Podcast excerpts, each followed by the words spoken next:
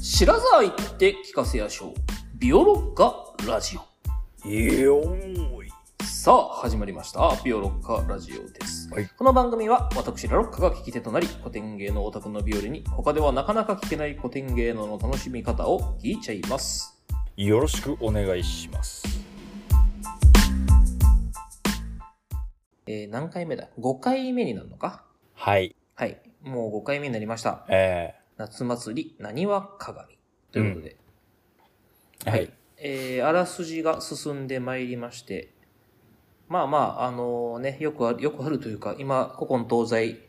やっぱりね、こう、悪いものに惹かれるというかですね、うん。こう自分の知らない世界うん。を見見て、ちょっとかっこいいな、みたいなね。うん。そういうのは、どこもあるんでしょとう。ということで、なんかそんな感じを、感じさせるような、あらすじを聞いているような感じなんですが、ただ、ま あううまく、ね、ラロッカが突っ込めていないという、あの、お叱りの声もいただいておりますので、 いやいや、叱、叱りの声あんの、やっぱり、あのーやっぱりですね、あの、ベテランビオロッカーの皆様はですね、おお前いつもと違うじゃねえかと、ああ、まあそれはね。そういうお声もいただいておりますので、あの、ちょっと頑張っていかないといけないなと思いながらも、思いながらもですね、ちょっとまだ、あの、 難しいところ、難しいというか、ですね、こう、内容的に、内容が、まあ、ちょっと重、重めというかですね、こうしっかりしてるんで、ううま。 く、こう、はい、あの、ちゃちゃ、ちゃちゃは入れづらいですね。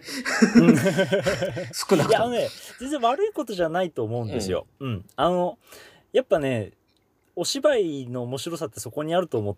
うとこ僕もあって、それこそ謎の話だよね。ずっと前に一回したぐらいだと思うんだけど、やっぱりなんか、なんでこういうこと考えてんのかわかんないっていうものに、うん2時間とか付き合えるっていうのが多分お芝居のいいとこだと思うんだよね。はいうんはいはい。普通の日常生活だったら他人のわけわかんないルールとか2時間も見てらんないん だよ、まあ、うそん、危ないしうだな。ちょっとうん怖いし、ううんん。怖いね。それがお芝居だとまあちょっと付き合ってみるかってことができなくはないって感じかな、はいはうんい。でそうこれがちょっとこの話が分かりづらいのはさ例えばそのヤクザモンとか、まあ、あとうんゴッドファーザーみたいなマフィアのはいはいはいはい話とかだとあれってさファミリーとか組織の話じゃないですかうん。うんだけどこれってなんだかんだ言ってみんな結構独立で動いてる話なんだよねああ、そうだね。うんうんそうだからこうルールがちょっと見えづらいっていうのはあると思うんだよああ、なるほどね。そう例えば前回やったみたいに釣り船サブウチの段なんてうんそのサブの考えてることと、えー徳兵衛の奥さんであるおたつの考えてることがまずぶつかったりするし、はいはい。うはいん、だからこの6人のお胸郭の男女の中でもちょっとズレがあったりしてうんうん。そこはちょっと分かりづらいんじゃないかなって気もするんだよね。なるほどなるほどうん、そのルールが見えないって感まあじ。そう、んああ、なるほどね。で明確なルールに従って生きてるかっていうと多分そうでもないんだよね。うんはいはいはいはい。なんかその男を立てる女を立てる顔を立てるみたいなうんプライドをとりあえず持ってて、うん。で何か事件が起きるとそれのプライドに従って動くだけであってなんかこうしたらこうああしたらこうみたいななんかこうマニュアルがあるわけじゃないんだよね。ああ、そうだね。うん、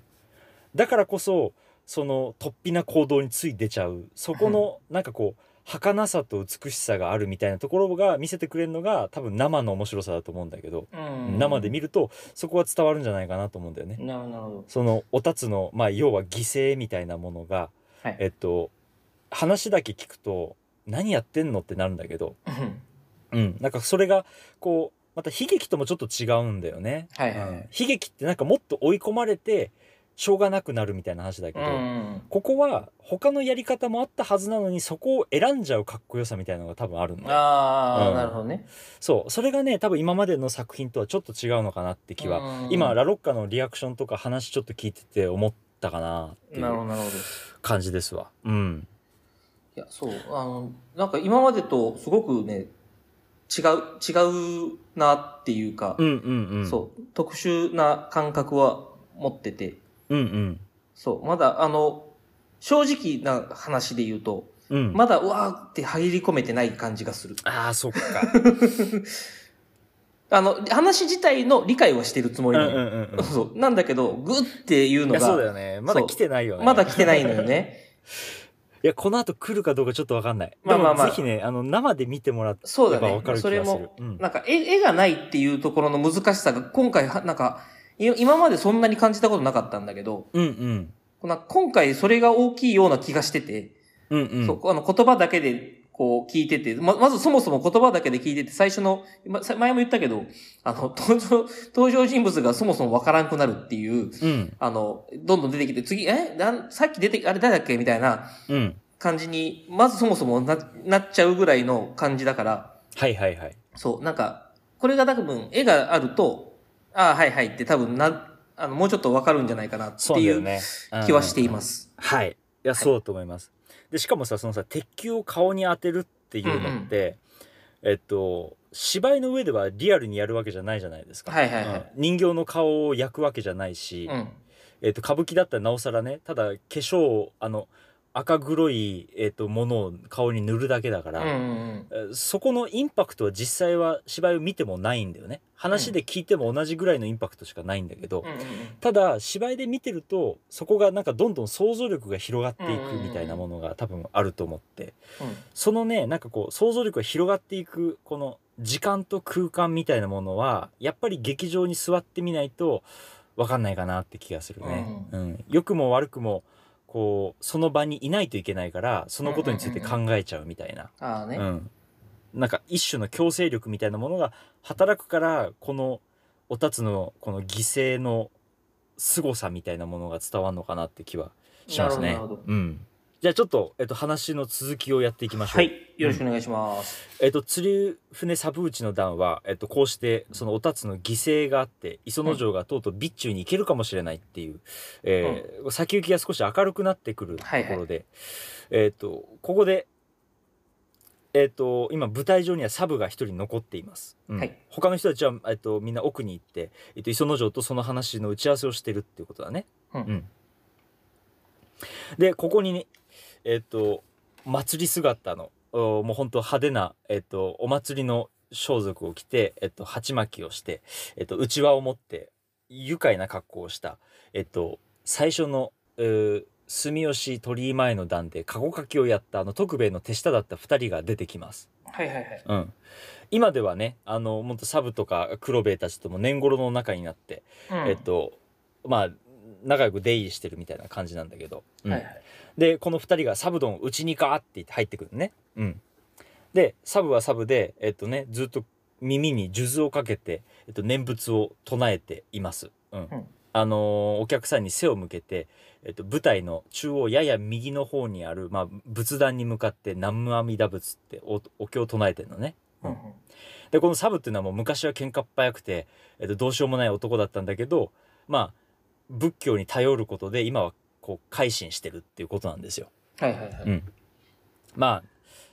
あるよねそういうことね。うんまあまあ、それはね。ねうんあのヤンキーが、えっと、そういう風になるみたいなよくある話だけど、まあ本当にそういうタイプです。うんうん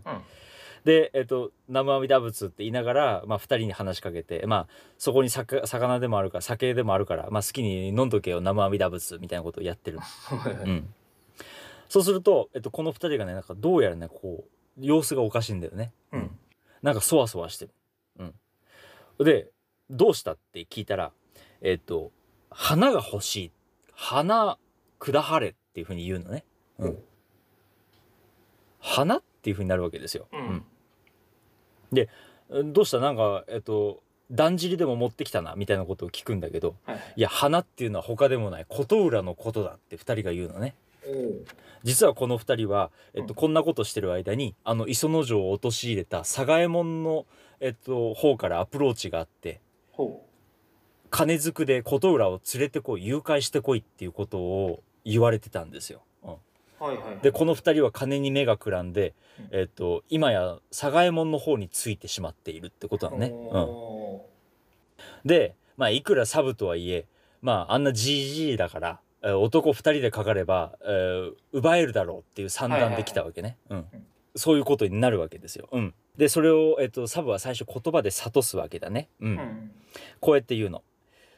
わりゃわいらいんで言うにはな琴浦には磯之丞というてれっきとした男がござるといんで言うてくれっていうふうにしてうんえっと、もうこの場は、えっと、もう俺に脅されてびっくりしてしおしおと帰れそれで、えっと、佐えものところに行って、まあ、琴浦には磯之丞がいるんでダメでしたって言ってこいっていうふうにはいはいはい。言うわけよ。うんうんでこの二人が切れて「こな親父はおいらを子供のように思うておるわい」で「ふん知れたこっちゃ俺が目からはわいら稲子のように思うわい」っていうふうに言うのね。うんんなちょっと僕本当に大阪弁全然わかんないんで、はいはいはい。めちゃくちゃなんですけれどもそ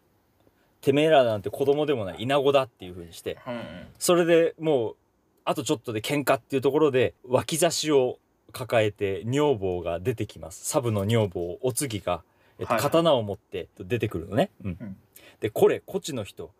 私はさっきにから聞いていたがコナさんもう堪忍がなるまいがのって言ってうんうんで、えーサブが「かか56年寝ごうた御所を無にしていっそこりゃ切ってしまわざなるまいわい」っていうふうに言うのね。うんうんでもうこれは切らなきゃいけないなっていうふうにサブが言うわけね、もうふつふつと怒りのゲージが溜まってきますよ。はいはいはい。でこの2人が「お切るなら切れ」尻からか腕からかどっからでも切れって言ったら、えっと、このサブが一括して「やかましいわい!」って言って怒鳴るのね。おい。俺が切るはこの数珠っていうの。あ、はいはいはいはい。で、その手に持ってた数珠をブチって2つに切って投げてうん。でさあこれからが元の釣り船うぬらに刃物がいろうかとハッシハッシと踏み倒し尻引きいやこれはいなからげっていう風にしてあのそうこっからもう元に戻ったぞって言って、はいはいはいはい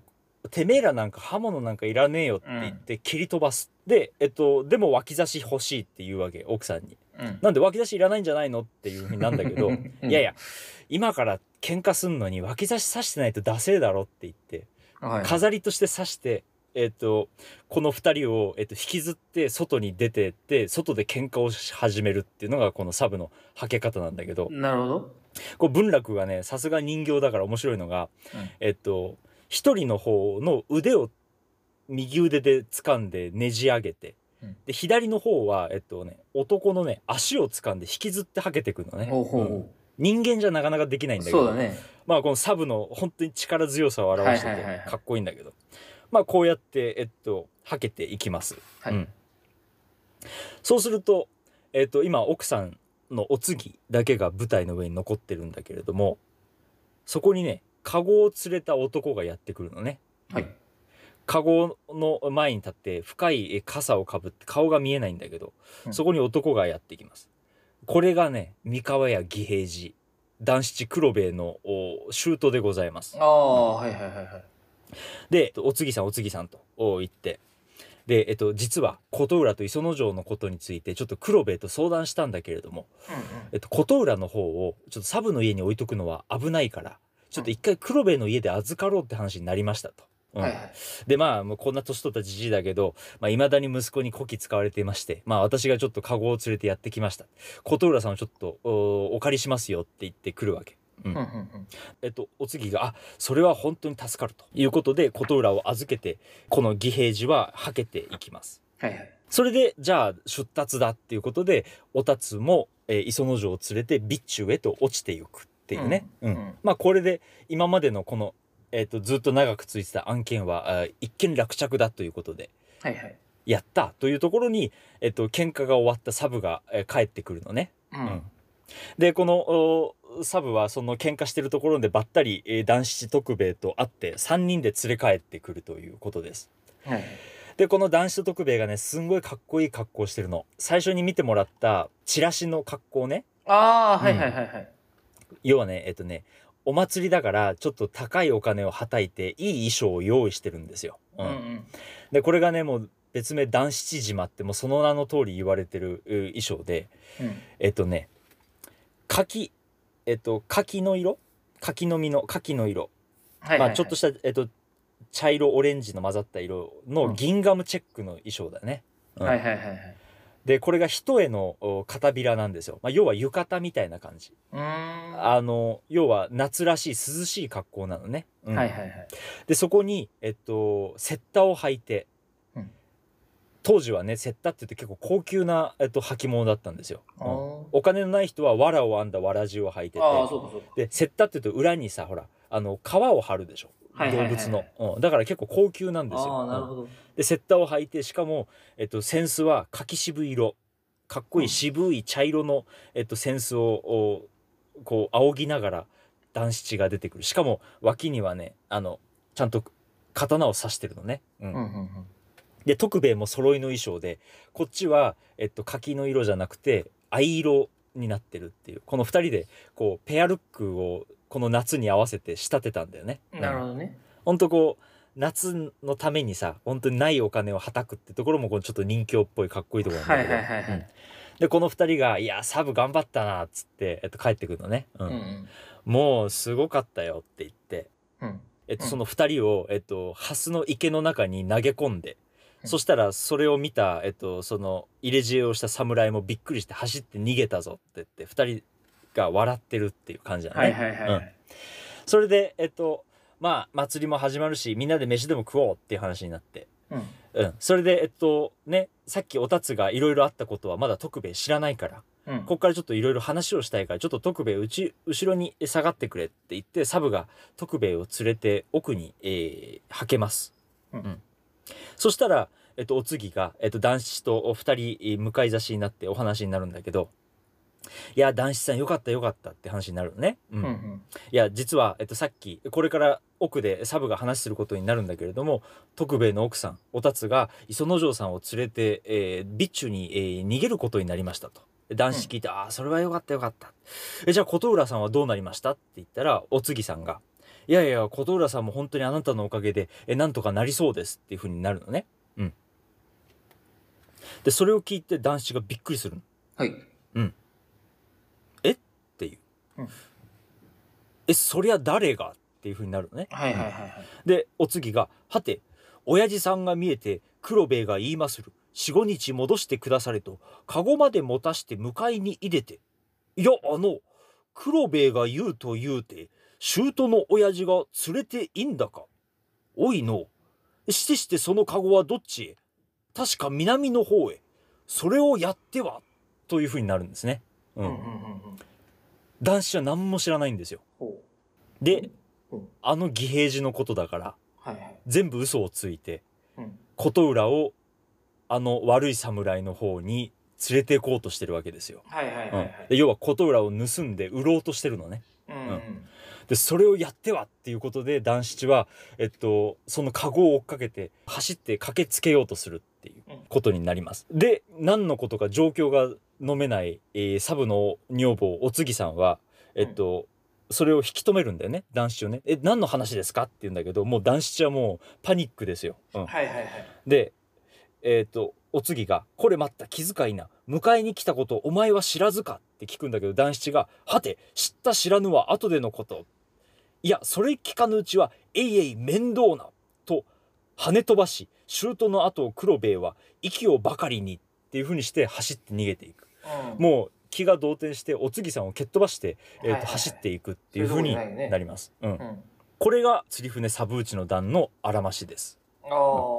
そこで終わるんだね。ここで終わるほうほうほで、まあ、文楽で面白いのはもうねここはねあの BGM がよく出てくるんですね。う。うん。あの要は祭り囃子がこう遠くで聞こえてるわけですよ。うん、はいはい。で、まあえっと、だんじりって呼ばれる、えっと、演奏をするんだけれどもあの歌舞伎と違って文楽って基本的に三味線の音だけじゃないですか。はいはいはい。太座を三味線だけの音なんだけれども、ここは BGM 黒ミスが演奏するので、えっと、太鼓とか小ねあの金属のチンチンチロリンチンチンチロリンって音とかがたくさん入るのでなんかこう音としてもこう豪華なんだよね文楽だとなおさら、うん歌舞伎だといつも使うからそれまでなんだけどそこほどうー効果ないんだけど文楽だとやっぱりそこが鮮やかででしかもこういう最後の場面とかえっ、と物語が盛り上がっていくともう音量も祭り囃子の音量も上がってテンポも速くなっていくっていう感じでこうせき立てられる感じが出てくるのねうん。うん。なるほどね。ここあたりがねよくできてるなって感じなんだけどうんまあこんな感じでそうえっと磯之丞の件はおたつのおかげで一件落着なんだけれどもうん今度琴浦の方で大事件が勃発したってことで義平寺州と義平寺を追っかけて男子が、えっと、走っていくっていう風になってこの場面が終わるっていうことです。なるほど。うん、でここではね幕が、えっと、左から右に、えっと、引かれていくんじゃなくて振り落としって言って上から、あえっあ、はいはいはと、い幕がバッていきなり落ちて場面がこうシャットアウトで消えていきます。うんもう次のあとどうなるんだっていうのがもうこう緊張が続くようになってるね。うんうん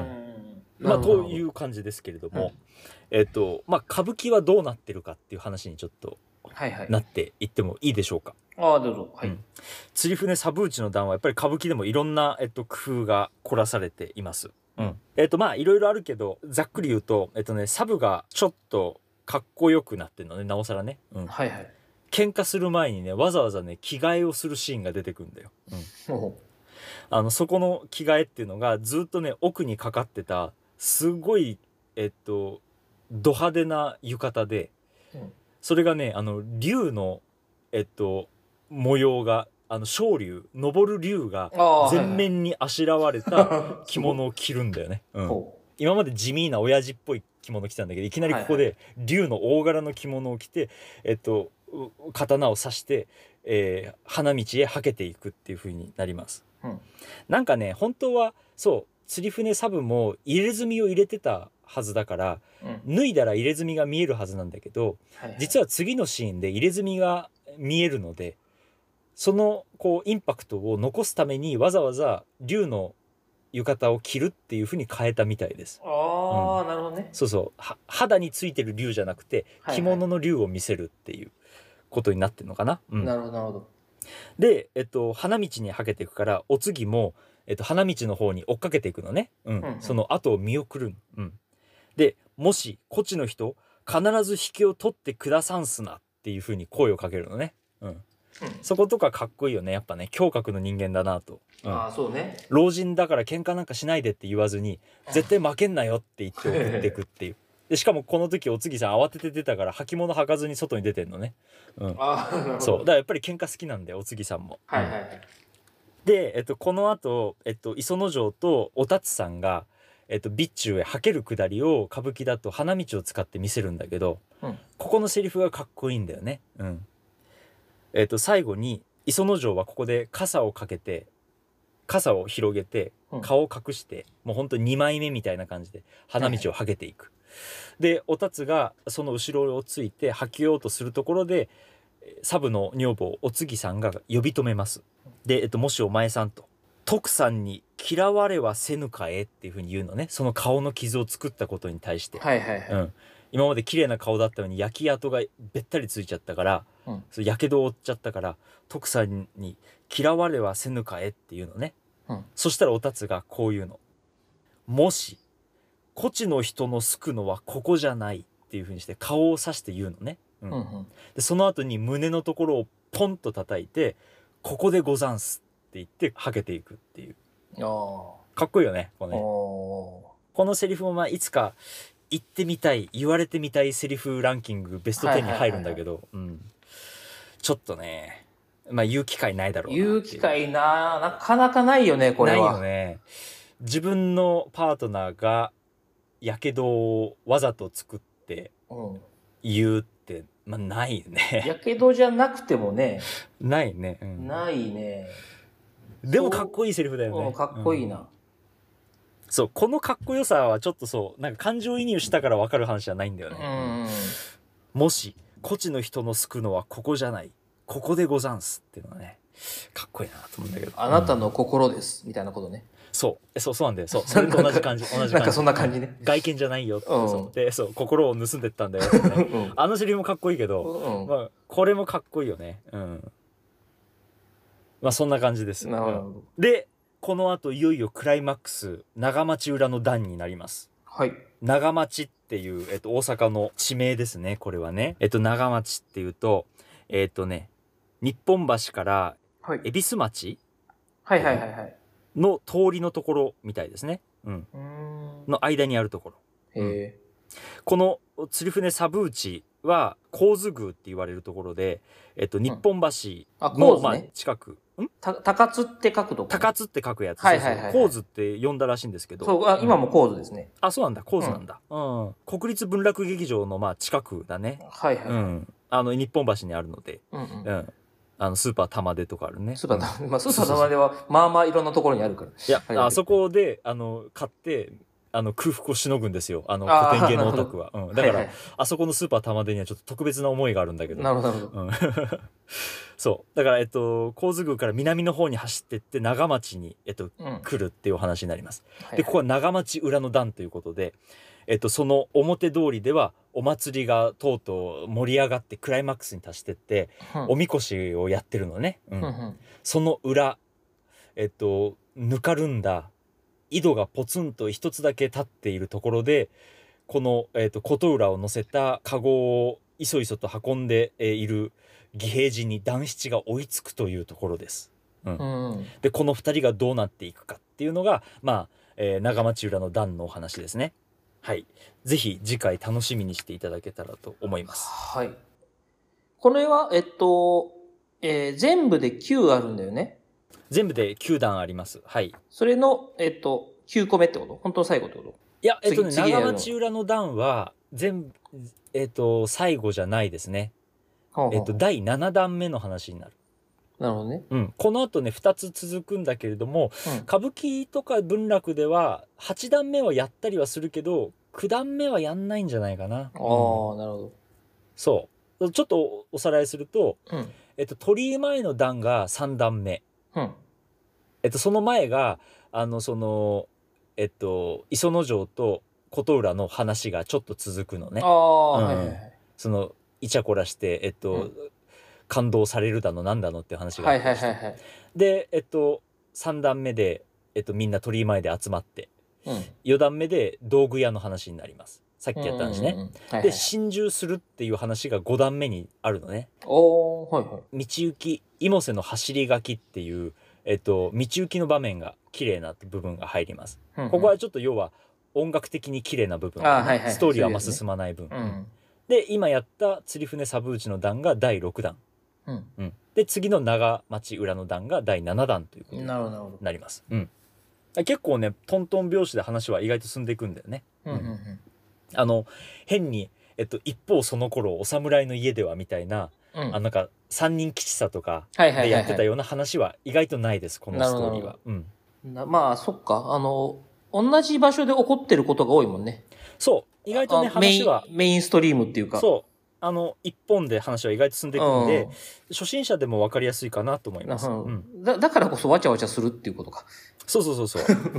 そうそうそう一つの場所でわちゃわちゃするだから 意外とそう今日やってて思ったんだけどあビオロカラジオでやりづれえっていうのはねそうそうありまよしたねね。うんそうそうそうそう。そ OK です。はいじゃあ、えっ、と、次回がおそらくクライマックスの、えっ、と、う長町裏のう段です、ん、中町のが最後になってくはるいということで、さあ、最後ね、まあ、かっこよさをどこまで、こうね、出してこれるのかというところになってきますが、うんで、どう、どう収集がついていくのかとはいいう部分で楽しみにしながら、今日はそろそろお時間でございます。はい。ピオロッカラジオはツイッターもございます。今回の話の追加情報などもつぶやいていきますので、ぜひビオロッカラジオで検索をしてみてください。